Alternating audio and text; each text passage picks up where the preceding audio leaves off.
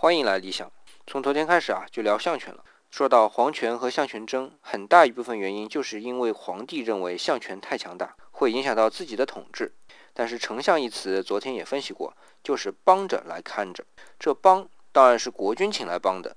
那既然是请，也可以不请，但不请是很难的，因为就是那活儿太多、太杂、太技术，没个专业人士干不好，甚至是干不了。